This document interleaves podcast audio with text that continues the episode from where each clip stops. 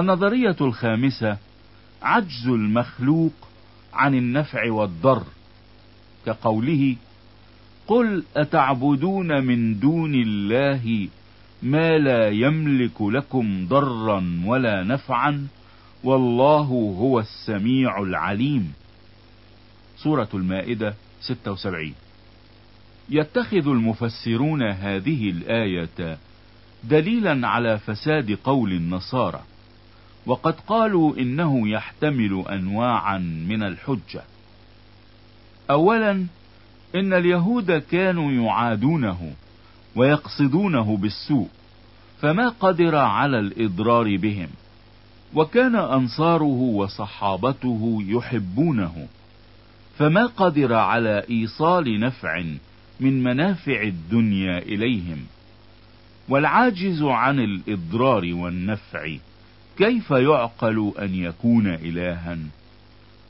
وتغطية لهذا التفسير قال البيضاوي إن عيسى وإن ملك هذا الامتياز بتمليك الله إياه لا يملكه من ذاته. ونحن نقول لو كان يسوع مجرد عيسى القرآن عيسى العبد لسلمنا بأنه لا يملك من ذاته ضرا ولا نفعا. ولكن يسوع كما قال إشعياء النبي يدعى إلها قديرا.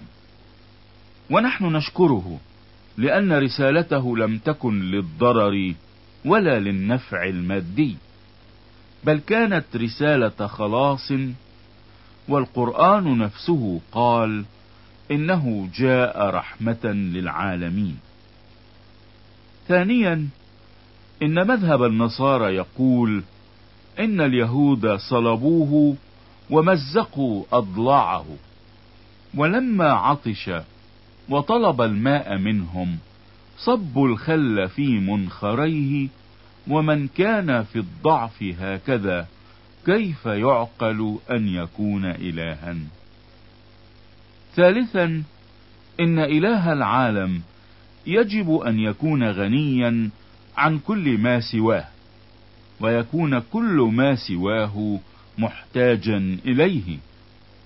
فلو كان عيسى كذلك لم تنع كونه مشغولا بعبادة الله تعالى لأن الإله لا يعبد شيئا إنما العبد هو الذي يعبد الإله. ولما عرف بالتواتر كونه كان مواظبا على الطاعات والعبادات علمنا أنه إنما كان يفعلها لكونه محتاجا إلى غيره في تحصيل المنافع ودفع المضار. ومن كان كذلك كيف يقدر على إيصال المنافع إلى العباد ودفع المضار عنهم؟ ولكننا نحن المسيحيين. نقول مرة أخرى لو كان يسوع مجرد عيسى القرآن عيسى العبد لسلمنا بأنه لا يملك من ذاته ضرا ولا نفعا. ولكن يسوع الذي نؤمن به هو كما قال عنه إشعياء النبي إنه يدعى إلها قديرا. لاهوت المسيح في الإسلام. لعل الخلاف الأكبر في الحوار بين المسيحية والإسلام هو القائم على اعتقاد المسيحيين بألوهية المسيح. الأمر الذي يحسبه القرآن كفرا وقد اعترض عليه بعدة آيات أبرزها أربع وردت في سورة المائدة. وآية خامسة في سورة النساء. أولا لقد كفر الذين قالوا إن الله هو المسيح ابن مريم. قل فمن يملك من الله شيئا؟ إن أراد أن يهلك المسيح ابن مريم وأمه ومن في الأرض جميعا. سورة المائدة 17 يقول الرازي في شرح هذه الآية إن فيها سؤالا وهو أن أحدا من النصارى لا يقول إن الله هو المسيح ابن مريم. فكيف حكى الله عنهم ذلك؟ مع أنهم لا يقولون. وجوابه إن كثيرين من الحلولية يقولون إن الله تعالى قد يحل ببدن إنسان معين أو في روحه. وإن كان كذلك فلا يبعد أن يقال إن قوما من النصارى ذهبوا إلى هذا القول بل هذا أقرب ما يذهب إليه النصارى. وذلك لأنهم يقولون إن أقنوم الكلمة اتحد بعيسى. فأقنوم الكلمة إما أن يكون ذاتا أو صفة فإن كان ذاتا فذات الله تعالى قد حلت في عيسى واتحدت بعيسى. فيكون عيسى الإله على هذا القول. وإن قلنا إن الأقنوم عبارة عن الصفة فانتقال الصفة من ذات إلى ذات أخرى غير معقول. ثم بتقدير انتقال أقنوم العلم عن ذات الله تعالى إلى عيسى يلزم خلو ذات الله من العلم. ومن لم يكن عالما لم يكن إلها. وحينئذ يكون الإله عيسى على قولهم. فثبت أن النصارى وإن كانوا لا يصرحون بهذا القول إلا أن حاصل مذهبهم ليس إلا ذلك. ثم إن الله سبحانه احتج على فساد هذا المذهب بقوله من يملك من الله شيئا أن يهلك المسيح ابن مريم وأمه؟ فهذه الكلمة بحسب رأي المفسرين تعني أن عيسى مشاكل لمن في الأرض في الصورة والخلقة والجسمية والتركيب وتغيير الصفات والأحوال. ثانيا لقد كفر الذين قالوا إن الله هو المسيح ابن مريم. وقال المسيح يا بني إسرائيل اعبدوا الله ربي وربكم إنه من يشرك بالله فقد حرم الله عليه الجنة ومأواه النار وما للظالمين من أنصار.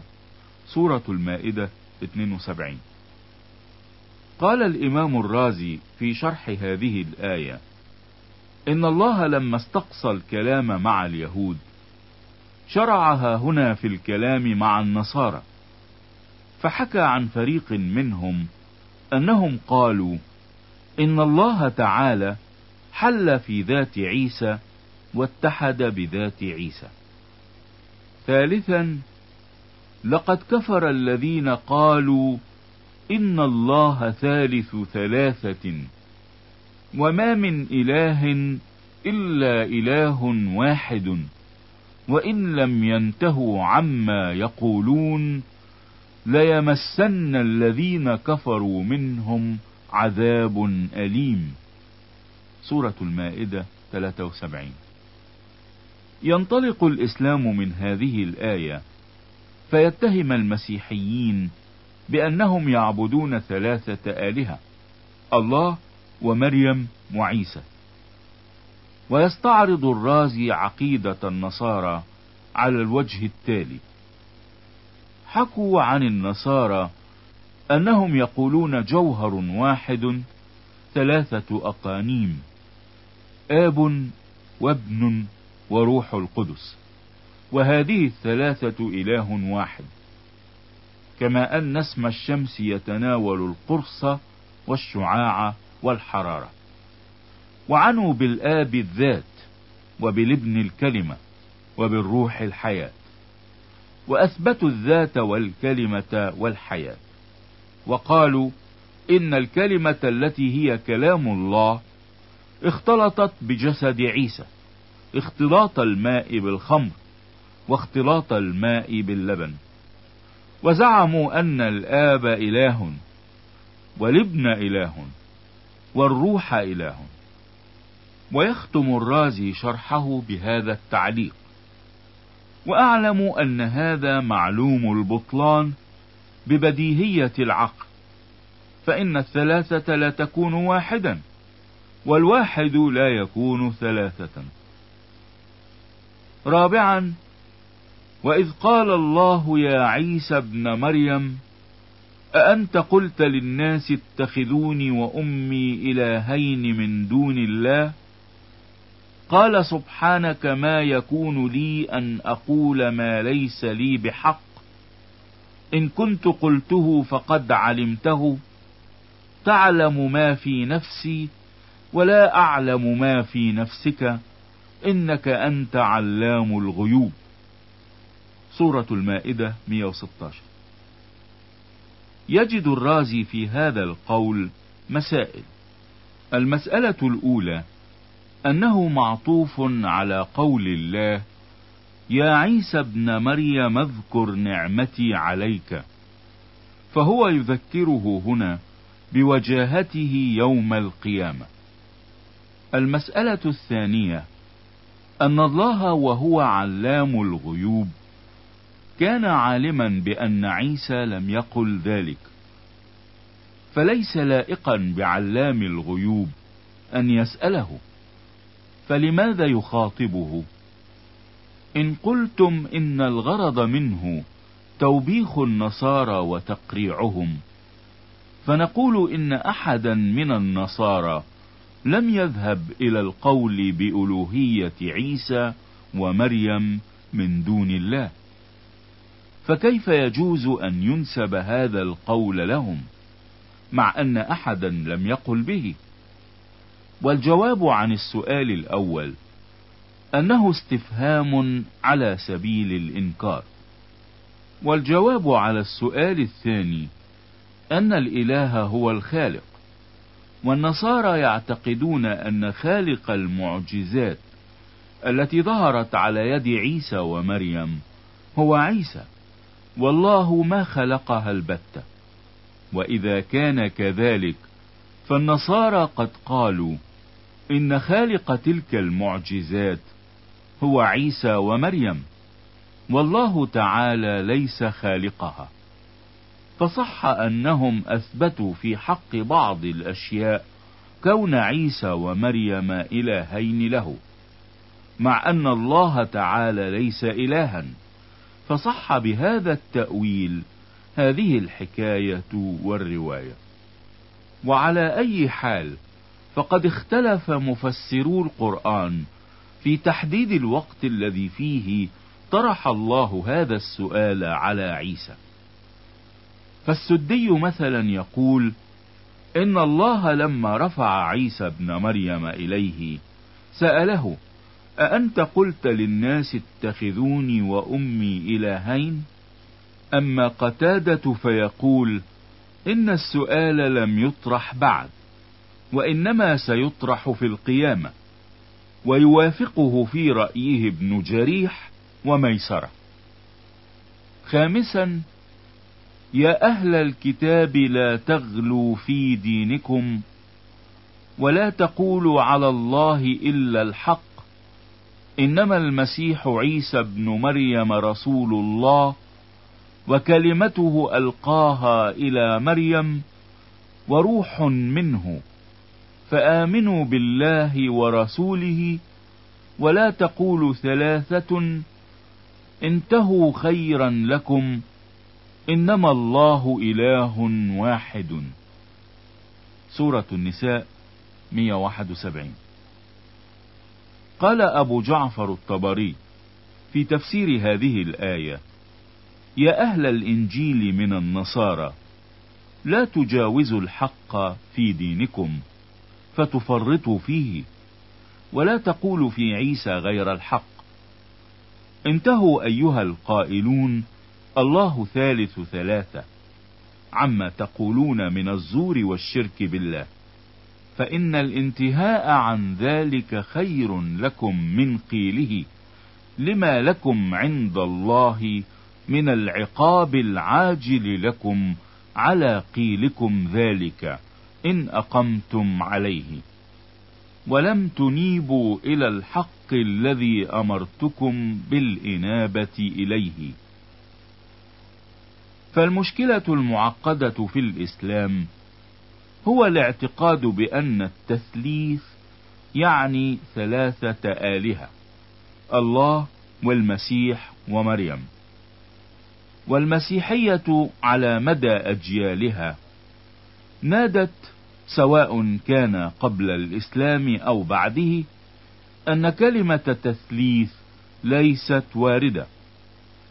إنها أوهام أهل البدع الذين نبذتهم الكنيسة وشجبت البدع التي اخترعوها فالتصقوا بعرب الجاهلية ومنهم أخذ الإسلام الفكر المشوه عن المسيحية. ناسوت المسيح في الإسلام. اولا عبد لا رب كقول القرآن بلسان المسيح إني عبد الله آتاني الكتاب وجعلني نبيا وجعلني مباركا أينما كنت وأوصاني بالصلاة والزكاة ما دمت حيا وبرا بوالدتي ولم يجعلني جبارا شقيا. سورة مريم 30 إلى 34 جاء في التفسير الكبير للإمام الرازي أن في هذه الكلمة عبد الله أربع فوائد. الفائدة الأولى أنه رفع الوهم عن الذي ذهبت إليه النصارى من أنه إله. الفائدة الثانية أن المسيح لما أقر بالعبودية فإن كان صادقا في مقاله فقد حصل الغرض.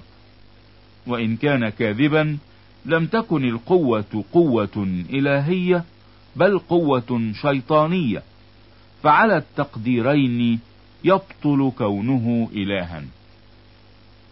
الفائدة الثالثة أن الذي اشتدت الحاجة إليه في ذلك الوقت إنما هو نفي تهمة الزنا عن مريم. ثم أن عيسى لم ينص على ذلك. وإنما نص على إثبات عبودية نفسه كأنه جعل إزالة التهمة عن الله تعالى أولى من إزالة التهمة عن الأم. الفائدة الرابعة أن التكلم بإزالة هذه التهمة عن الله يفيد إزالة التهمة عن الأم لأن الله لا يخص الفاجر بولد في هذه الدرجة العالية والمرتبة العظيمة. ثم يعلق على اعتقاد النصارى بلاهوت المسيح فيقول إن مذهب النصارى متخبط جدا. فقد اتفقوا أن الله سبحانه وتعالى ليس بجسم ولا متحيز ومع ذلك فإن نذكر تقسيما يبطل مذهبهم على جميع الوجوه. فنقول إما أن يعتقدوا كونه متحيزا. أبطلنا قولهم على حدوث الأجسام. وإن اعتقدوا أنه ليس متحيزا فحينئذ يبطل قولهم من أن الكلمة اختلطت بالناسوت اختلاط الماء بالخمر وامتزاج النار بالفحم لأن ذلك لا يعقل إلا في الأجسام. أنا أعتقد أن فكر القرآن بالنسبة لشخص المسيح قائم على حقيقتين تحملان سرا لا يدركه الإنسان الطبيعي. الحقيقة الأولى أن المسيح بصفة كونه ابن مريم هو عبد الله. وهذا التعبير ورد في لغة الأنبياء. فقد جاء في إشعياء 52 13 و 53 11 هو ذا عبدي يعقل يتعالى ويرتقي ويتسامى جدا. وعبد البار بمعرفته يبرر كثيرين. وآثامهم هو يحملها. الحقيقة الثانية أن هذه الصفة عبد لا تستطيع أن تنفي القول القرآني بأنه كلمة ألقاها إلى مريم وروح منه وأن المتأمل بعمق في هذا النص القرآني المزدوج يلاحظ من خلاله إعلان بولس أن يسوع صار من نسل داود من جهة الجسد وتعين ابن الله بقوة من جهة روح القداسة بالقيامة من الأموات. روميا واحد واحد إلى أربعة.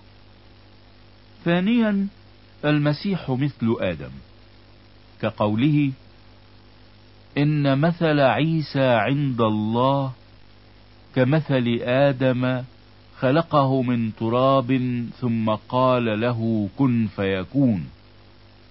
آل عمران 59 جاء في جامع البيان لأبي جعفر الطبري أن الله قال يا محمد أخبر نصارى نجران أن شبه عيسى في خلقي إياه من غير فحل كشبه آدم الذي قلت له كن فيكون من غير فحل ولا ذكر ولا أنثى. فليس خلقي عيسى من أمه من غير فحل بأعجب من خلق آدم.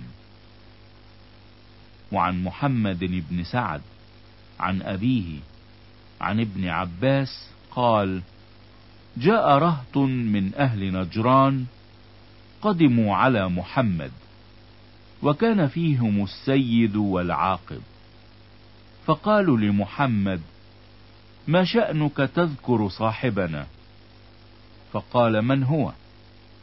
فقالوا عيسى تزعم أنه عبد الله. فقال محمد أجل إنه عبد الله.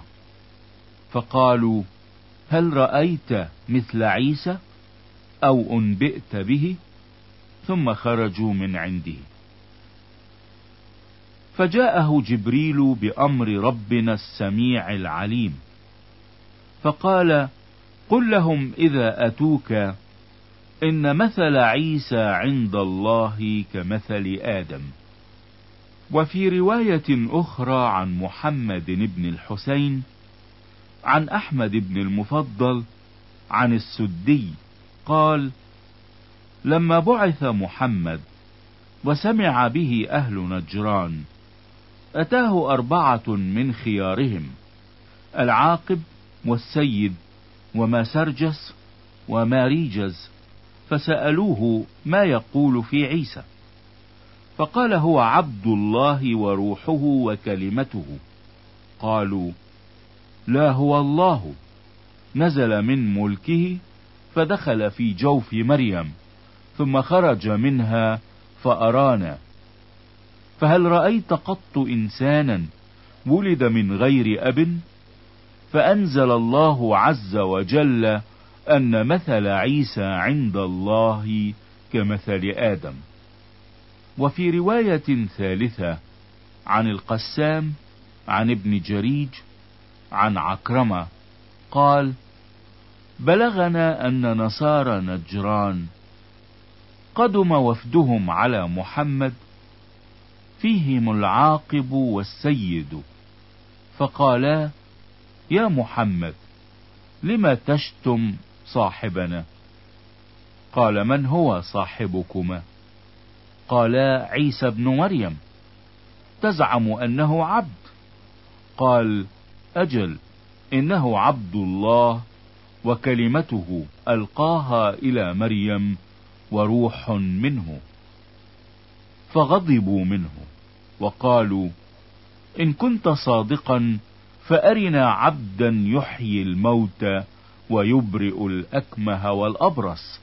ويخلق من الطين كهيئة الطير فينفخ فيها فتصير طيرا لكنه إله. فسكت حتى أتاه جبريل فقال يا محمد لقد كفر الذين قالوا إن الله هو المسيح ابن مريم. فقال محمد يا جبريل إنهم سألوني أن أخبرهم بمثل عيسى. فقال جبريل إن مثل عيسى مثل آدم. المسيح في الكتاب المقدس. أولا لاهوت المسيح. لابد للباحث في المسيحية أن يقف أمام عدد من القضايا الخطيرة. ولعل أخطرها لاهوت المسيح. وأعني بكلمة لاهوت المسيح. اعتقاد المسيحيين بأن يسوع الذي ولد من مريم العذراء في فلسطين وعاش على أرضنا ردحا من الزمن هو ابن الله والله الابن. قد يبدو هذا الاعتقاد صعبا لكثيرين. إلا أن الصعوبة لا تغير المسيحية.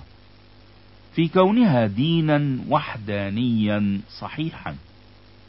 لأن اعتقاد المسيحيين بوجود ثلاثة أقانيم في ذات الله الواحد الأحد لا يستلزم وجود سابق ولاحق ولا أكبر وأصغر أو ما شابه ذلك بل إن الله واحد وإنما أعلن لنا بهذه الأسماء لكي يظهر ترتيب عمل الفداء. وقبل الانطلاق في التأمل في لاهوت المسيح ينبغي أن نتوقف قليلا أمام الإعلانات المعروفة في الكتاب المقدس عن أبوة الله للمسيح. إعلانات الآب قال ملاك الله لمريم العذراء ها أنت تحبلين وتلدين ابنا وتسمينه يسوع. هذا يكون عظيما وابن العلي يدعى. الإنجيل بحسب لوقا واحد واحد وثلاثين واثنين وثلاثين. وحين ولد يسوع تمت النبوة القائلة في إشعياء ولكن يعطيكم السيد نفسه آية. هل عذراء تحبل وتلد ابنا وتدعو اسمه عمانوئيل الذي تفسيره الله معنا. إشعياء سبعة أربعة عشر والإنجيل بحسب متى؟ واحد ثلاثة وعشرين. لما اعتمد يسوع صعد للوقت من الماء وإذا السماوات قد انفتحت له فرأى روح الله نازلا عليه مثل حمامة وآتيا عليه وصوت من السماء قائلا هذا هو ابن الحبيب الذي به سررت. الإنجيل بحسب متى 3 16 و 17 فيما كان يسوع مع ثلاثة من تلاميذه على جبل حرمون تكلم مع موسى وإيليا.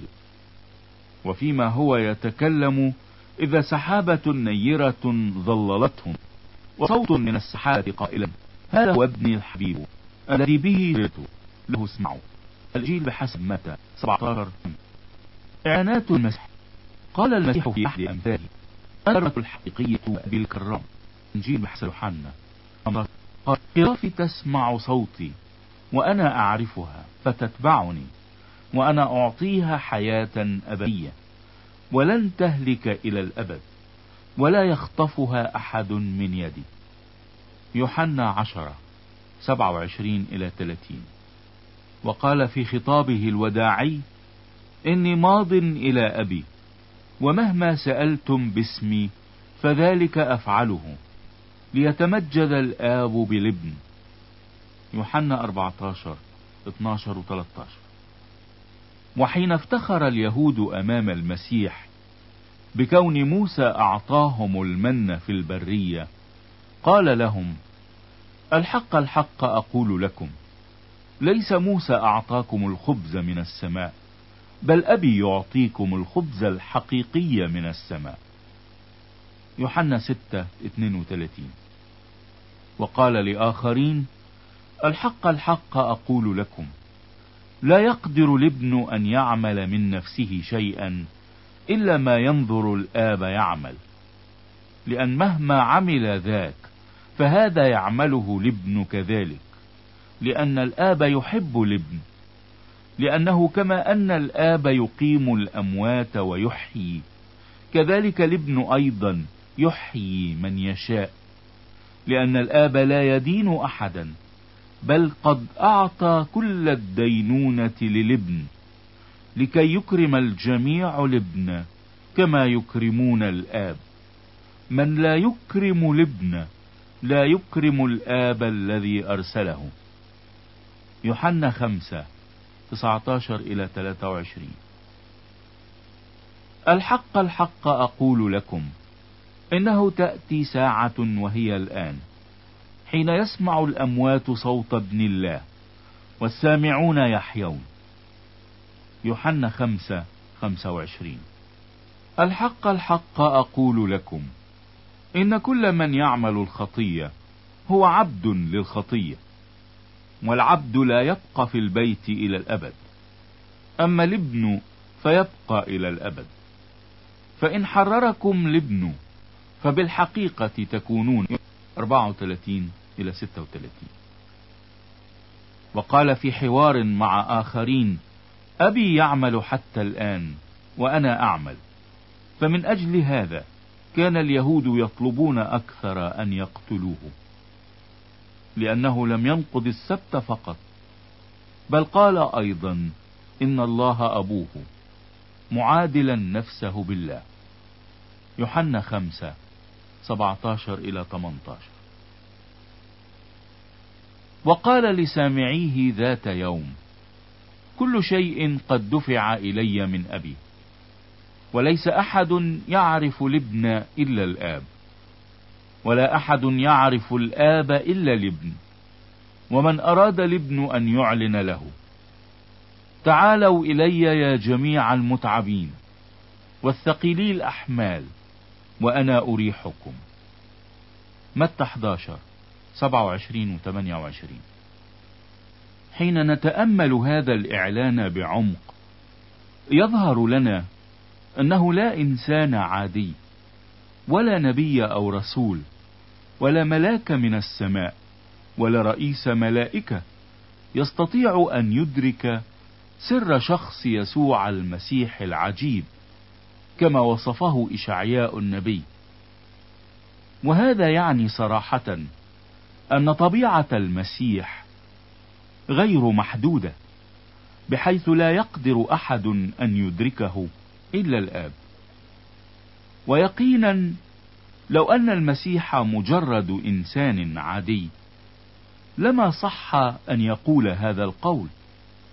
ومما لا ريب فيه أن هذا الإعلان المجيد يعلمنا أن من وظيفة المسيح باعتبار وحدته الأزلية مع الآب أن يعلن لنا هذا الآب الذي وصف باللا منظور قد يبدو هذا الإعلان الذي صرح به المسيح كلغز صعب الفهم ولكن الروح القدس ألهم البشير يوحنا لكي يوضحه لنا. في سلسلة من الآيات. أبرزها؟ الله لم يره أحد قط. الابن الوحيد الذي هو في حضن الآب هو خبر كما جاء في يوحنا واحد 18 إن هذه الآية تؤكد لنا أن أحدا من الناس أو الملائكة لم يرى الله أو لم يعرفه المعرفة التي تجعله يلم بصفاته الإلهية. وإنما يستطيع أن يبلغ الناس ما أعلن له بالوحي أو بالرؤية. فموسى وغيره من الأنبياء لم يروا الله ولكنهم تلقوا الإعلانات بالوحي. وكان مصدرهم الأقنوم الثاني لله الذي هو يسوع المسيح ابن الله. فهو وحده يعرف أفكار الله المثلث الأقانيم ومقاصده من تلقاء نفسه لأنه هو الله الذي ظهر في الجسد. الرسالة الأولى إلى تيموثاوس 3:16 حين قال يسوع لتلاميذه أنا والآب واحد من رآني فقد رأى الآب. أنا في الآب والآب في. كان يؤكد لهم الوحدة بينه وبين أبيه أي أنه والآب واحد في الجوهر والمجد والمقام والقدرة والمشيئة والقصد. ثالثا شهادة الرسل. شهادة بطرس. حين سأل يسوع تلاميذه من تقولون إني أنا؟ فأجاب بطرس وقال أنت هو المسيح ابن الله. متى 16 15 و 16 شهادة يوحنا. ونعلم أن ابن الله قد جاء وأعطانا بصيرة لنعرف الحق. ونحن في الحق في ابنه يسوع المسيح. هذا هو الإله الحق والحياة الأبدية. يوحنا الأولى خمسة عشرين. شهادة بولس. ولكن لما جاء ملء الزمان أرسل الله ابنه مولودا من امرأة مولودا تحت الناموس ليفتدي الذين تحت الناموس لننال التبني. غلاطيا أربعة أربعة وخمسة. رابعا شهادة الأنبياء. سليمان الحكيم. من صعد إلى السماوات ونزل. من جمع الريح في حفنتيه. من صر المياه في ثوب. من ثبت جميع أطراف الأرض. ما اسمه؟ وما اسم ابنه إن عرفت كل كلمة من الله نقية. ترس هو للمحتمين به. أمثال 30 أربعة وخمسة. دانيال كنت أرى في رؤى الليل وإذا مع سحب السماء مثل ابن إنسان. أتى وجاء إلى القديم الأيام فقربوه قدامه فأعطي سلطانا ومجدا وملكوتا لتتعبد له كل الشعوب والأمم والألسنة. سلطانه سلطان أبدي ما لن يزول وملكوته ما لا ينقرض. دانيال سبعة 13 و 14 يوحنا المعمدان أنتم أنفسكم تشهدون لي أني قلت لست أنا المسيح. بل إني مرسل أمامه. الذي يأتي من السماء هو فوق الجميع. وما رآه وسمعه به يشهد. وشهادته ليس أحد يقبلها. الآب يحب الابن. وقد دفع كل شيء في يده. الذي يؤمن بالابن له حياة أبدية. والذي لا يؤمن بالابن لن يرى حياة بل يمكث عليه غضب الله. يوحنا 3 28 إلى 36 بعد الاستشهاد بهذه الآيات يجدر بنا أن نذكر أن المسيح دعي ابن الله باعتبار كونه الأقنوم الثاني لله. ولهذا يجب أن يكون معلوما أن لفظة آب وابن بالنسبة للعقيدة المسيحية بعيدة كل البعد عن المعنى المتداول في الأبوة والبنوة البشريتين. وقد سمي الابن في الكتاب المقدس بالكلمة وبصورة الله غير المنظور وبهاء مجد الله ورسم جوهره. وعمانوئيل الذي تفسيره الله معنا. وكل هذه الألقاب توضح لفظة ابن كما أن الكلمة توضح الفكر وتعلن ما هو عند العقل. هكذا الكلمة المتجسد. أعلن الله وأوضح فكر الله للبشر. كما أن الرسم يمثل الهيئة هكذا يسوع يمثل الله. وكما أن ضوء الشمس يبين بهاءها وهو من جوهرها هكذا يسوع بهاء مجد الله يبين أمجاد اللاهوت الروحية. ولكنه من فرط محبته استتر برداء الجسد مدة وجوده في دنيانا. حتى نستطيع أن نراه ونسمعه. مما تقدم نعلم أن الابن هو العامل في إعلان اللاهوت كما أنه الواسطة لإعلان الله لوجدان الإنسان بطريقة حسية. وكذلك الروح القدس الأقنوم الثالث هو الواسطة لإعلان الله لضمير الإنسان.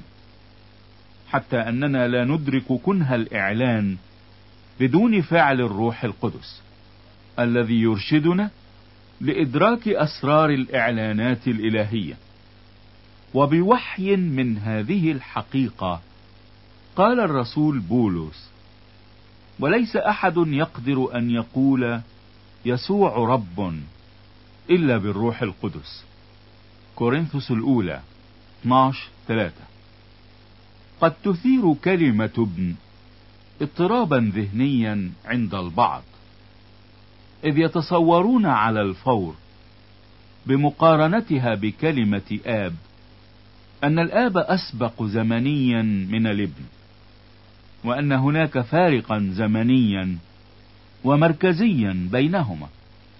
ولكننا نريد أن نؤكد هنا أن كلمة ابن لا يمكن أن تشير في قليل أو كثير إلى معنى عدم المساواة أو التلاحق الزمني وذلك لأن كلمة الآب نفسها عندما تطلق على الله لا يمكن أن تقوم بالدليل المقابل إلا إذا وجد الابن يعلمنا الكتاب المقدس أن الله منذ الأزل يلقب بالآب.